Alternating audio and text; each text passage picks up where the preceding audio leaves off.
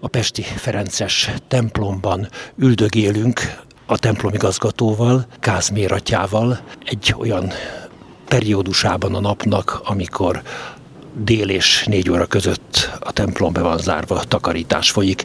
Volt egy három, majdnem három hónapos szünet egy ilyen templom életében, amely az ország legforgalmasabb temploma, azt hiszem, a szerzetesi közösségnek, aki a templomot ellátja. Mit jelentett ez az időszak? Könnyű volt, nehéz volt, milyen tanulságai voltak? Rendi közösségünk számára egy olyan belsőséges időszak volt, amikor közösen mutathattuk be a Szentmisét, rendi kápolnánkba a Zsolozsmával együtt. Nagy élmény volt egymás homiliáit, gondolatait is így hallani napról napra. Ugyanakkor viszont mégiscsak együtt éreztünk a hívekkel, akik szeretnének az Úrhoz tartozni, szentségi formában is találkozni, de, de hát a kijárási korlátozás miatt így Szentmisén nem vehettek részt. Jó volt látni azt, hogy belopakodtak a templomba úgy imádkozni, mert hogy nyitva lehetett a templom, csak nyilvános szentmisét nem lehetett tartani.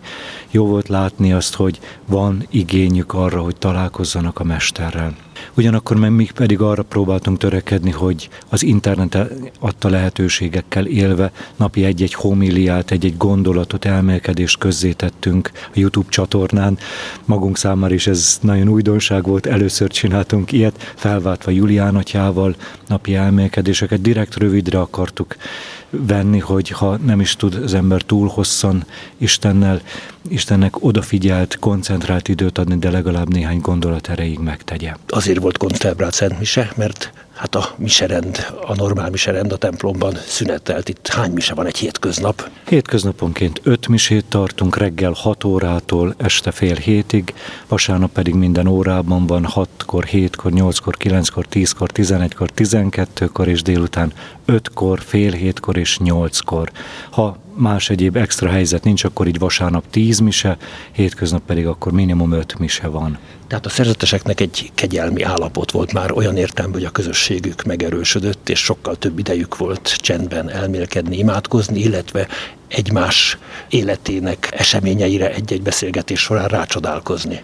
Így van, sokkal többet tudtunk így mi is egymással beszélgetni, találkozni, és tényleg nagyon jó élmény volt új oldalát is megismerni így egymásnak. És ilyesmiről hallottam a hívek kapcsán is, egy-egy ilyen visszajelzésben. Egyik család például, hogy elmesélte egy édesapa, hogy a nagy csütörtököt, amikor odahaza megélte, hogy a szeretes paptestvéreknek az ajánlására, hogy ők maguk otthon valósították meg a lábmosás szertartását, és hogy milyen megrázó élmény volt számára is lehajolni a felesége lábához, vagy a gyermekeinek a lábát, kamasz gyermekeinek a lábát megmosni, majd aztán a felesége vette át a lábmosó tálat, és ő mosta meg az ő lábát, hogy egészen más volt így belülről átélni, mint csupán szemlélőjeként lenni a liturgiának. A templom zenei élete országos hírű, Liszt Ferenctől eredeztethető mindez a hagyomány, aki rendszeresen látogatta ezt a templomot, hogy élték meg a zenészek, a kántorok, a kórusvezetők, és hát a kórustagok ezt az időszakot karantén ide, karantén oda, azért interneten keresztül két kórusunk, két szkólánk is így megtalálta azt a lehetőséget, hogy én nem tudom a technikai részét ennek, hogy hogyan van, de hogy így is tudtak valamiféle egységes éneket adni. Nyilván nem a teljes koncert repertoárral, tehát érződik az, hogy nem csak kötelességből jönnek ide énekelni, hanem szívük, lelkük itt van. Nagyon szép kisfilmet láttam a templomról, az is volt az apropója, hogy erre a beszélgetésre igyekeztem sort keríteni. Egy remek a YouTube csatornán is, meg a Ferences honlapok révén is elérhető bemutatása a templomnak. Mikor készült és hogyan készült ez az összeállítás? Néhány napja lett kész ez a kis kétperces videó, sokat dolgoztunk, több hetet, több hónapot rajta, pont a kiárási korlátozás is egy kicsit segített ebben, hogy több időt tudjunk erre rászánni.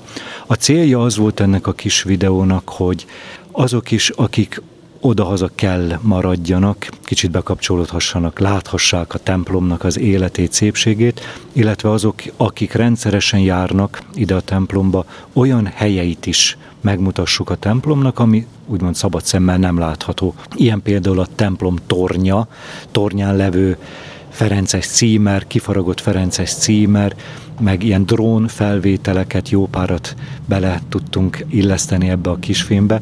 Tehát a mai modern technikának a csúcs technológiáját is felhasználva, de ugyanakkor mégis a lényegre fókuszálva az imádság helye, kis oázisként itt megjelenve a belváros közepén.